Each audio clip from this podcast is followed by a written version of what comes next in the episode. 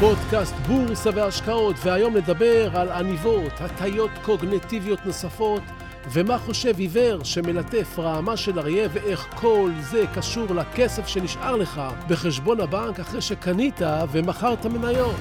הפודקאסט שיארגן לכם את המחשבות מחדש. הפודקאסט בורסה והשקעות הראשון של המשקיעים בישראל, הפודקאסט שגורם לכם להרגיש פעם אחר פעם שלמדתם ולמדתם אבל רק התחלתם. והיום אנחנו בפרק חדש ומסקרן, מעורר ומלא, שלא ישאיר אתכם אדישים, אז תהיו מרוכזים ותכינו מקום במוח, תכינו מקום בכיס, כי אנחנו מיד מתחילים!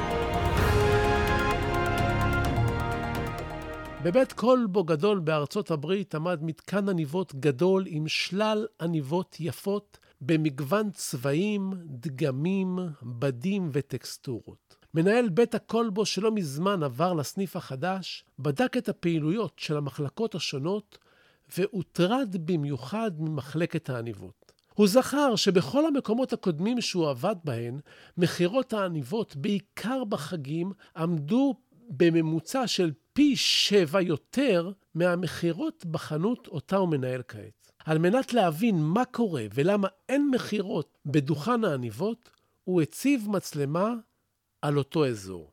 פרט מעניין הוא, למי שאינו בקיא בתחום, הוא שמי שרוכש עניבות הן דווקא נשים.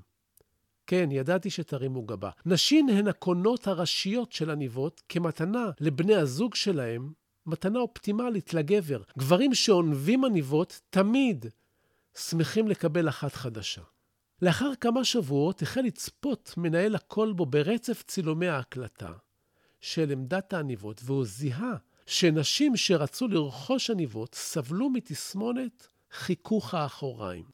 מה פירוש? הדוכן עמד בדיוק בשביל מרכזי, וכשאישה לקחה את הזמן כדי לבחור עניבה מול הדוכן, תמיד היה מי שעבר שם, גבר או אישה, או מישהו שדוחף תינוק בעגלה, שבגלל צפיפות בנקודה הזו, הם התחככו באחוריה בטעות.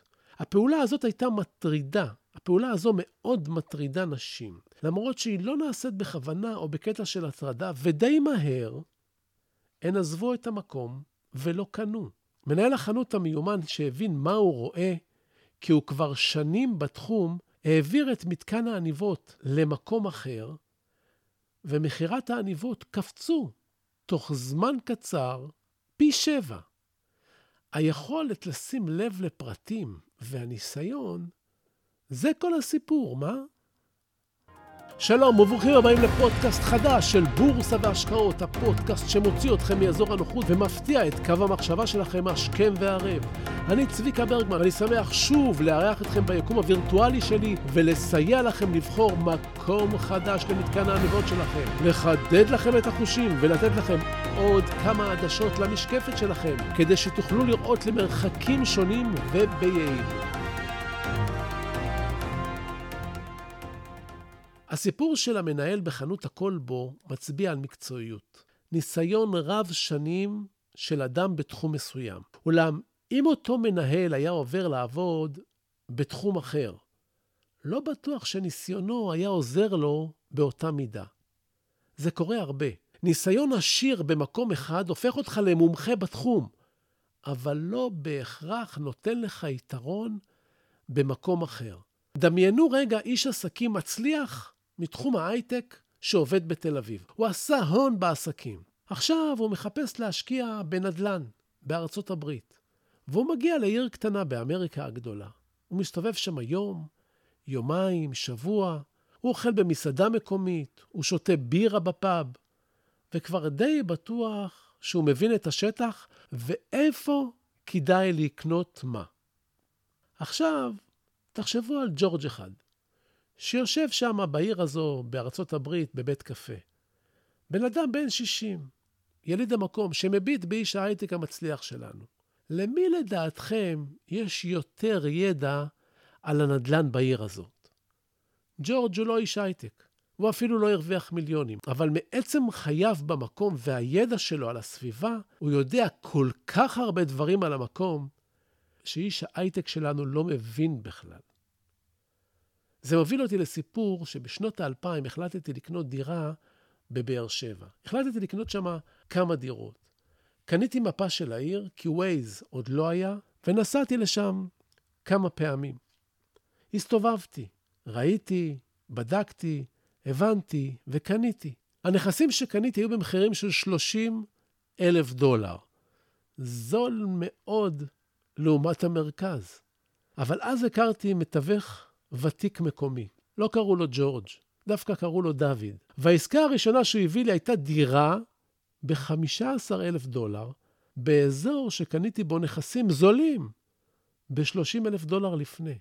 משקיע מגיע לשוק ההון בטוח שאחרי זמן קצר הוא כבר יודע ומבין, אבל הוא עוד לא. הוא לא מנהל חנויות כלבו, הוא לא ג'ורג', הוא אפילו לא דוד מבאר שבע. אולי הוא מומחה בתחום שלו, אבל זה לא בהכרח מסייע לו בשוק ההון, ולפעמים אפילו להפך. היכולות שלו בתחומים אחרים גורמות לו להיות יהיר ובעל ביטחון עצמי מופרז במקום שבו הצניעות חשובה. בכלל, יש לנו תחושה שיש לנו ידע רחב ומקיף על כל דבר שבעולם, ויש לנו תשובות או יכולות להעריך כמעט כל דבר, אבל בפועל, בכלל לא. אתם רוצים דוגמה? כמה שוקל טנק מרכבה? וזרקו לעצמכם מספר. מה קוטר השמש? זרקו מספר. מה המרחק בין השמש לכדור הארץ? אתם זוכרים מה עניתם לעצמכם? אז טנק מרכבה שוקל 70 טון. קוטר השמש הוא מיליון וארבע מאות אלף קילומטר, והמרחק בין כדור הארץ לשמש הוא 150 מיליון קילומטר. איך התשובות שלכם? קרובות למציאות, או שאין לכם אפילו שמץ של הערכה? חומר למחשבה. כל זה מתחבר להטיות הקוגנטיביות שדיברנו עליהן בפודקאסט הקודם. ביניהם קיימת הטיה שאנחנו לוקים בה במיוחד. אנחנו בטוחים שיש לנו ידע ויכולת גדולים ממה שהם באמת. וכשמדובר בהשקעות, זו בעיה. קצת או אפילו הרבה צניעות תועיל לכם כדי להרוויח יותר. הסיטואציה שתיארתי עד כה מתקשרת היטב עם הטיה קוגנטיבית ששמה הטיית האישור, שבה המוח שלנו נוטה לאמץ ולהעדיף מידע שמשתלב עם מה שאנחנו כבר יודעים ומאמינים בו, ולדחות אמונות ותובנות חדשות. למעשה, הטיית האישור אומרת למשקיע, בוא תבצע את פעולות ההשקעה שלך לפי מה שהצליח לך בתחומים אחרים עד עכשיו. וזאת בגלל שהרבה יותר קל לנו לחשוב מחשבות שכבר חשבנו.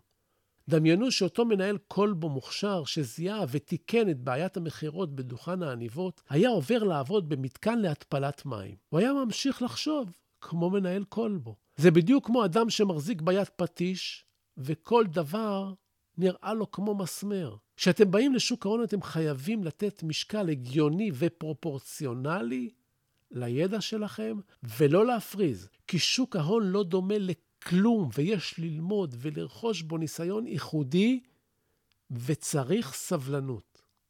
באותה נשימה אנחנו סובלים מהטיה קוגניטיבית ששמה דנינג קרוגר, שלפיה אנחנו חושבים ובטוחים כי אנחנו הרבה יותר חכמים ממה שאנחנו באמת, ואנחנו מסוגלים הרבה יותר ממה שאנחנו באמת. להטייה הזאת יש השפעה קריטית על המשקיע בבורסה, והיא מעודדת אותנו לקחת לפעמים סיכונים גדולים מדי, וזה משאיר לא פעם משקיעים עם ערימות גדולות של הפסדים. אני רוצה לעצור לרגע ומבקש שתפנימו. לא מדובר פה באנשים אחרים, אלא בנו עצמנו. אלה הטיות שאנחנו, אני ואתם כבני אדם, לא פעם לוקים בהם בלי לשים לב. חשוב למצוא את ההטיות האלה בתוכנו, ולהפסיק לתת להם לנהל אותנו, ובעיקר, להפסיק לתת להם להשפיע עלינו. אם תחשבו שכל ההנחיות האלה לא קשורות אליכם, לא תעשו בדק בית ולא תעשו תיקונים, ותמשיכו להפסיד בדיוק באותם מקומות שהפסדתם עד עתה. תזכרו תמיד, המטרה הראשונה שלנו היא לא להפסיד, לשמור על הכסף. רק המטרה השנייה שלנו היא להרוויח. זה חשוב. אחד האנשים העשירים בעולם ונחשב למשקיע המוצלח בעולם, התגבר על ההטייה הקוגנטיבית של אפקט העדר. הוא מכר כשכולם קנו, והוא קנה כשכולם מכרו. והוא עשה מזה קריירה גדולה והפך לאחד מעשירי עולם, בעוד מאות אלפי משקיעים ממשיכים לעשות את ההפך. קוראים לו וורן באפט, ועל הטיית העדר דיברנו בפודקאסט הקודם.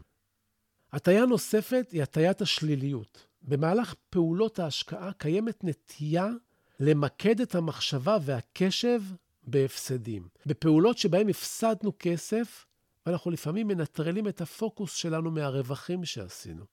למעשה, כדי להרוויח כסף, בהנחה שאתה משקיע בכל השקעה אותו סכום, למשל ב-10 מניות 10,000 שקל, אתה צריך להרוויח 6 מכל 10 פעולות השקעה. ואז יש לך רווח. אולם לא מעט משקיעים מתמקדים דווקא בהפסדים, וזה גורם להם לבעיה מורלית שמשפיעה על מצב הרוח והיכולת לפעול בצורה מיטבית. שימו לב כשזה קורה לכם ותנטרלו את הבאג הזה. אל תתמקדו רק בהפסדים.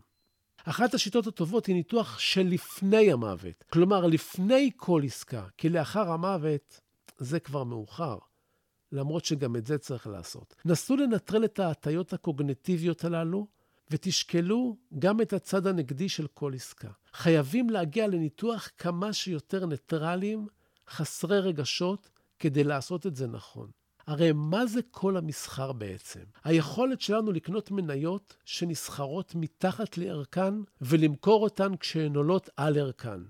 מניית בנק הפועלים לדוגמה, כשהיא נסחרת בשווי שוק שלה, היא לא אטרקטיבית. אולם אם אני יכול לקנות אותה בטווח זמן מסוים, כמו היום למשל, ב-40% הנחה, זו עסקה טובה. אם אוכל למכור אותה בעתיד בשווי גבוה משערה בגלל אנומליות שיש בשוק, זה טוב. אבל בדרך כלל המשקיעים הולכים לאיבוד אחרי חלומות של מניות שעולות עשרות ומאות ואלפי אחוזים. הם באים עשרת אלפים שקל והם רוצים להתעשר. בפועל, החברות מפסידות עשרות אחוזים, והחלום הזה תמיד נגמר לפני שהמשקיע מתעורר. תדמיינו לרגע חמישה עברים מגיעים לגן חיות ונעמדים סביב אריה שקט. הם לא יודעים שזה אריה, הם לא רואים אותו, וכל אחד שולח יד למשש להבין מה יש מולו. אחד ממשש את הרעמה ואומר, זו שמיכה או ראש של מישהו עם טלטלים. האחר נוגע בזנב ואומר, או, יש כאן סוג של נחש. זה שעומד מהצד נוגע בגוף של האריה אומר, זה מרגיש כמו שטיח או סוס. ומי שעומד מלפנים ונוגע בשיניים אומר, יש פה חיית בר. אנחנו כמשקיעים מגיעים לשוק ההון וכל אחד נחשף לצד אחד של השוק דרך הסביבה והכלים שהוא צבר והידע שהוא ליקט. אתם כמו העיוורים מול האריה. יש לכם מושג ממש חלקי לגבי החיה הזאת שנקראת שוק ההון. אתם לא מבינים אבל תמיד שיש פה אריה. השאיפה שלכם חייבת להיות כזאת שתפקח לחלקים העיוורים שלכם את העיניים. המשקיעים קופצים למסקנות מהירות על סמך נתונים שהם קוראים ומנתחים אותם בהתאם להטיות שלהם. הם משכנעים את עצמם למשל שטסלה שווה את המחיר שלה ותהיה שווה הרבה יותר והם יכולים להעניק לכם הרצאה שלמה מדוע צריך להתעלם מכל הנתונים הכלכליים אבל חייבים תמיד להיות ריאליים, ולהעניק לעצמכם קרדיט מתאים ולא מעבר לזה. זה רק יעזור.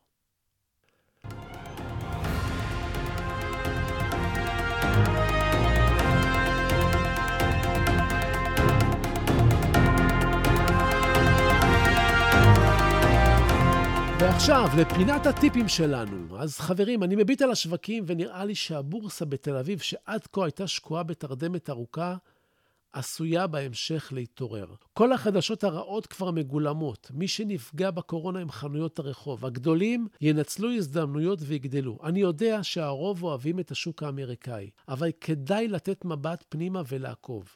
לפני בחירת מניות, לא פחות חשוב זה לבחור את שדה הציד. קראתי כבר שלוש ראיונות של אנשים רציניים בשוק הישראלי, כולל את צבי סטפק, שאני מאוד מעריך, שאמרו שכדאי לתת מבט למניות הפיננסים בישראל. בנקים אולי וביטוח. אני רק שם את זה כאן וממליץ לכם לחפש מה אומרים האנליסטים. ועוד משהו, הממשל בארצות הברית רוצה להחליש את חברות הפנג. פייסבוק, אמזון, גוגל, נטפליקס, הוא ערך כבר שימוע. אני לא חושב שהם יתקדמו עם זה לפני הבחירות, אבל אירוע של פירוק הכוח של החברות האלה יכול להשפיע לרעה ובעוצמה על השוק. אז תהיו עם עין פקוחה, כי אם אחרי הבחירות יקדמו את זה, זה יכול להיות ולהוביל סערה מאוד גדולה בשווקים. ובסיום, אני שב ומציין כי אין במה שאני אומר המלצה מקצועית או ייעוץ מקצועי. את אלה תמיד כדאי לקבל מיועץ מוסמך עם רישיון. לי אין, אני רק משתף אתכם במה שאני חושב. אני קונה ומוכר מניות, לפעמים גם כאלה שאני מדבר עליהם פה. חשוב לי שתדעו את זה ואני לא ממליץ אף פעם על כלום. רק חומר למחשבה. אז זהו לנו להיום, אני מקווה שנהניתם והשכלתם. תודה על התגובות החמות, תודה על השיתופים. תמשיכו ותפיצו וככה נגדל יחד. ועד לפגישה הבאה שלנו אתם מוזמנים לשמור איתי על קשר, לבקר באתר האינטרנט שלי, סודות, www.sodot.co.il, לשלוח לי מייל, צביקה, שטרודל, סודות.co.il, לשלוח לי הודעה פרטית בפייסבוק תחת השם צביקה ברגמן, בעברית, זה פשוט. לעקוב אחריי באינסטגרם, אנחנו כבר עם יותר מאלף עוקבים והכל בזכותכם. סודות, כף תחתון, בורסה באנגלית. תגיבו, תשאלו, תעלו נושאים, ואני חוזר לכל אחד ואחת מכם. אני מבקש, סמנו שאהבתם, ותשלחו את הפודקאסט לעוד כמה חברים. כן, אני רוצה עוד מאזינים, תעשו השתדלות, תפיצו. תודה רבה שהאזנתם לי. אל תשכחו להירשם לעדכונים באפליקציה שאתם מאזינים דרכה. ככה בכל פעם שיעלה פרק, תקבלו הודעה. אז לכם בשורות טובות, הלוואי שתתעשרו ותצליחו ושיהיה לכם כל מה שאתם רוצים. אני צביקה ברגמן, ואנחנו ניפגש בקרוב.